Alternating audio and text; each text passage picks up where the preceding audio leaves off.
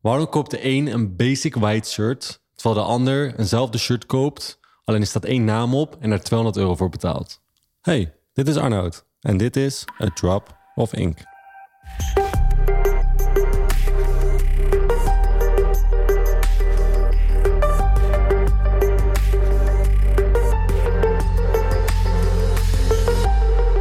Als je naar kijkt, is het onderwerp eigenlijk heel erg duidelijk. De een die koopt geen shirt, maar die koopt een stukje status, terwijl de ander gewoon een shirt koopt.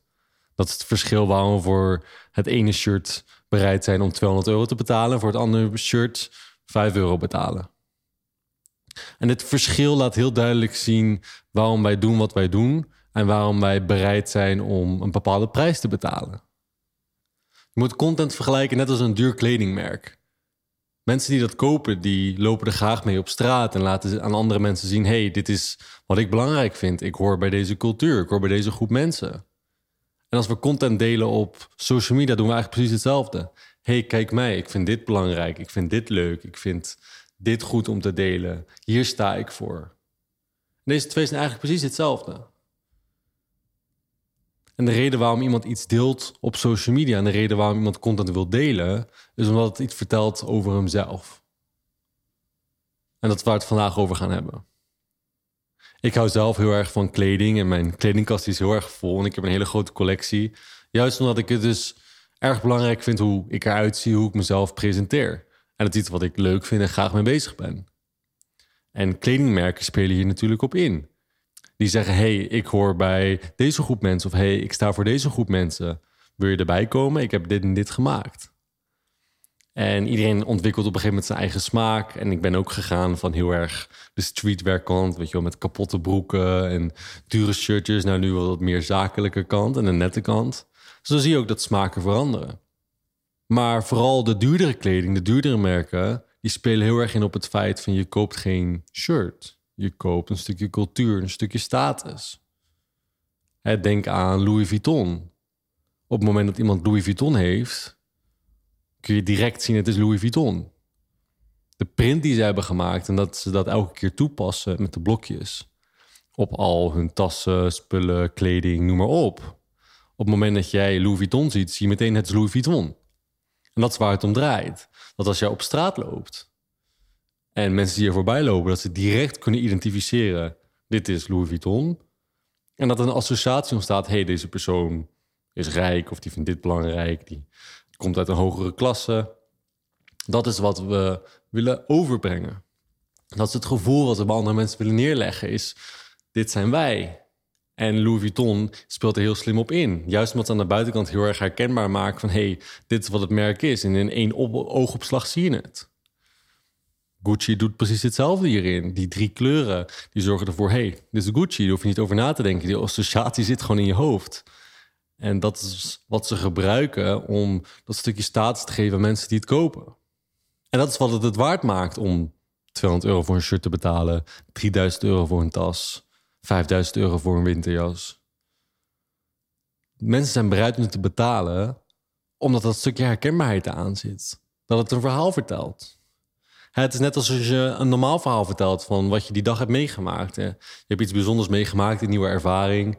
Het was super tof, je hebt er heel erg van genoten. En wat je dan graag doet op zulke momenten is je deelt het met anderen. Waarom? Omdat verhalen altijd beter voelen als we het delen met anderen. Zo steken we mensen in elkaar. Het voelt goed om te vertellen over wat we hebben gedaan, wat we hebben meegemaakt.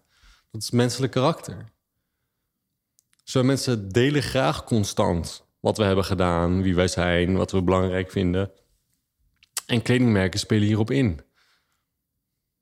Maar ook met jouw content kun je hier gebruik van maken en kun je mensen een stem geven.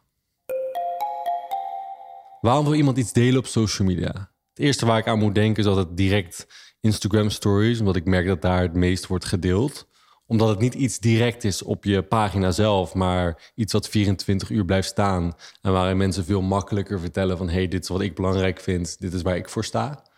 En wat ik daar heel veel voorbij zie komen is quotes die heel veel voorbij komen. Grappige video's, inspirerende video's, mensen met een specifieke mening. En als je jezelf even afvraagt, waarom delen mensen dit? Of het nou op stories is, op een gewone content, op een pagina, op een website De reden dat het is, vooral op social media, is om het stukje status. Hè, hoe wij nu social media gebruiken is, we laten de mooiste kant van onszelf zien. De mooie vakantietripjes, de dure etentjes die we hebben gehad, de unieke ervaringen. We laten de beste kant van onszelf zien. En dat is wat we op social media doen. En dat is ook waarom we zulke dingen delen. We vertellen van, hey, net als dat kledingmerk, van hey, dit is wat ik belangrijk vind. Dit vind ik grappig. Misschien vind jij het ook grappig. En dan wordt een associatie gecreëerd en die persoon, omdat die die post heeft gedeeld van, oh, die bent grappig, je hebt me laten lachen. Of je hebt een quote gedeeld die je inspirerend vindt en mensen zeggen, oh wauw, dat is super gaaf, dat is mooi. En dat is waarom je doet. Je doet het om het stukje, hey, dit is waar ik voor sta, dit is wat ik belangrijk vind. En je hoopt dat mensen, de vrienden die je op social media hebt, daarop reageren en dat je die connectie nog dieper kan maken. En dat je nog meer kan vertellen, hey, dit is waarvoor ik sta, dit vind ik belangrijk. En we zien ook dat quotes de meest gedeelde vorm zijn van content. Ook omdat het natuurlijk erg makkelijk is. Het vertelt niet heel erg veel. Het is niet per se specifiek waardoor mensen er boos van worden. Maar het vertelt wel emotie. zoals we het vaker over hebben gehad, is emotie is de reden waarom we doen wat we doen. En quotes kunnen heel erg mooi aanhaken op emotie door de woorden die we gebruiken, de mening die we gebruiken, door ervaringen die we hebben meegemaakt die herkenbaar zijn. En daarom zien we ook dat quotes de meest makkelijke manier zijn en de meest voorkomende manier om content te delen. Waarin we vertellen van hey, dit is hoe we voelen, dit is waar ik thuis hoor. Oké, dus als we nu weten dat als we content delen, dat het gaat om, vooral op social media, om status. Omdat we willen vertellen, hey, dit is wat wij belangrijk vinden, dit is waar wij voor staan. Is het ook heel erg duidelijk wat voor content we niet delen. Stel je volgt een pagina die praat over vreemd gaan. Over hoe je ermee om moet gaan, over dingen die erin zijn gebeurd. En stel je hebt zoiets meegemaakt, dan is het niet zoiets van: hé, hey, ik ga een post die zo'n persoon heeft gemaakt delen. En de reden waarom je dat niet doet, is omdat het iets vertelt over jou als persoon. En het geeft je geen status. En zeker niet op social media, waar alles juist draait om het perfecte beeld en het perfecte plaatje. Dus zulke content wordt totaal niet gedeeld. En op zulke content wordt vaak ook niet gereageerd. Moet je maar voorstellen dat opeens een vriend ziet van hé, hey, die heeft die daar en daarop gereageerd. Je ziet dat als het bij dat soort content over eh, de donkere kant, zo kan je het maar noemen, over depressie, over eenzaamheid. Zulke dingen zien we dat op social media niet veel worden gedeeld, tot een zekere mate. En juist ook omdat dit dus niet de beste kans van onszelf laat zien. Oké, als we dus weten waarom iemand iets deelt, dus vanwege het stukje status en het iets vertelt over die persoon, en we weten waarom iemand dit wil doen op social media, omdat het veel meer draait om een wereld van status en we veel meer bezig zijn met de meningen van anderen, hoe kunnen wij dan content maken die daaraan voldoet? Hoe kunnen wij content maken die iemand inspireert, waardoor hij zoiets wil delen? Of waardoor we zo direct zijn hart kunnen raken dat iemand zegt: Wauw, dit vind ik zo mooi en dit past zo mooi bij mij dat ik het wil delen. Of ik vind het zo grappig, ik kan niet stoppen met lachen en ik deel het met anderen. Als we dat voor elkaar krijgen, als we dat kunnen doen, dan kunnen we natuurlijk nog zoveel meer mensen bereiken. En zoveel meer impact maken met wat we doen. Er zijn een aantal punten waar je content aan moet voldoen, die ik met je wil bespreken en die laten zien van hey, dit zijn de punten die we mee moeten nemen om in die onderste laag te komen, waarin iemand zegt: Oké, dit stukje wil ik pakken en dan wil ik aan de rest van de wereld laten zien: dit is waarvoor ik sta. Net als een kledingmerk. Dus als je content wil maken dat andere mensen delen, onthoud dan dat je altijd hetzelfde doet als een kledingmerk. Dat je mensen een reden moet geven om dit stukje te willen delen. Het moet een van de volgende eigenschappen bevatten. Niet allemaal, maar één van deze eigenschappen kan al voldoende zijn. En natuurlijk denk ik, hoe meer je het op elkaar opstapelt, hoe groter de kans dat je hier iets mee kan. Maar hier moet het sowieso in ieder geval, een van deze kenmerken moet het sowieso hebben om ervoor te zorgen dat iemand zegt: hey, ik wil dit delen met een ander. Dus als je wat maakt, moet het aan een van deze elementen voldoen. En één daarvan kan zijn het herkenbaar maken. En je ziet die filmpjes met POV, herken je dit? Of als dit, dit en dit gebeurt. Weet je, dat zijn allemaal triggers die ervoor zorgen van... oh, hey, dit is misschien iets wat herkenbaar is. Of hey, misschien heb ik dit ook gehad. Tweede punt waar het aan het kan voldoen... is een uitgesproken mening ergens voor staan. Een bepaalde groep die ergens in gelooft en jij bent de microfoon. is denk aan de vroegere tijden toen de vrouwen niet mochten stemmen. Dat er één iemand opstond en zei van... ik ga het niet meer langer zo nemen en ik ga ervoor zorgen dat we mogen stemmen. Deze persoon die sprak voor de vrouwen en die was degene die opstond en zei ik neem actie. En dat is waar een heleboel vrouwen achter gingen scharen... en op een gegeven moment zij ervoor zorgde dat vrouwen stemrecht kregen. Dus als jij de stem kunt zijn voor een hele groep mensen, als jij je durft uit te spreken wat andere mensen niet durven uit te spreken, of jij kunt uitdrukken in woorden wat anderen niet kunnen uitdrukken in woorden, of waar anderen moeite mee hebben, dan kunnen we natuurlijk een hele mooie microfoon zijn. En dan kunnen we betekenis geven aan die mensen die normaal gesproken niet zelf hun mening op die manier durven uiten of willen uiten of wat het ook mag zijn. En dat is wanneer we delen, want delen is veiliger dan het zelf uitspreken. De meeste mensen die op social media zitten, zijn gewoon personen die niet zozeer content maken, maar meer consumeren. De gewone personen die inderdaad de fotootjes, die filmpjes uploaden van hun mooie leven en voor de rest content consumeren. Voor die personen is zomaar content maken of praten over bepaalde concepten of ideeën of gevoelens. is niet zo snel iets wat je doet op social. Als gewoon persoon. Kijk, als bedrijf of als je een grote doel hebt, gebruik je het als middel.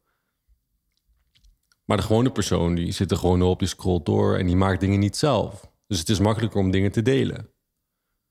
Dus als jij iets kunt uitspreken, iets ergens voor kunt staan waar een ander niet zo snel content over zou maken, kunnen we al heel snel in een positie komen waar iemand zegt: Wauw, dit is mooi, wauw, dit is tof. Ik herinner me nog dat ik afgelopen jaar een post heb geschreven over het stukje ondernemen. En het was over de dag van de ondernemer. En over hoe ondernemers zich kunnen voelen. En hoe ik daar naar keek. En wat ik naar hun toe uitsprak. En hoe mooi ik het vond waar meest bezig waren. Ik sprak een beetje mijn hart uit. Hoe ik mezelf voelde. En wat ik om me heen zag gebeuren. En die post werd enorm veel gedeeld. En volgens mij alsnog de meest gelijkte carousel die ik ooit heb gemaakt. Maar het is super tof om te zien dat als ik één keer zo'n post maak en ik me zo uitspreek waar wat ik voel en wat anderen ook kunnen voelen en wat ik belangrijk vind en dat er opeens een hele groep mensen achter kunnen scharen en zeggen: Wauw, dit vind ik ook zo. Wauw, dit is mooi. En het wordt gedeeld. Mensen delen die boodschap, die reageerden onder, die willen iets mee. Het maakt iets los. Natuurlijk kun je zeggen: Oké, ja, maar dan kan je toch gewoon content maken die iets losmaakt. Ja, maar het moet wel specifiek zijn voor een bepaalde groep mensen. En je moet die groep zo goed kennen dat je die gevoelens kunt uitspreken voor een ander. Dat wat de ander in zich houdt, dat jij dat kunt uitspreken. En dat kan alleen als jij of zelf in die groep bevindt en je heel goed weet hoe andere mensen zich voelen, omdat je er zelf ook bent.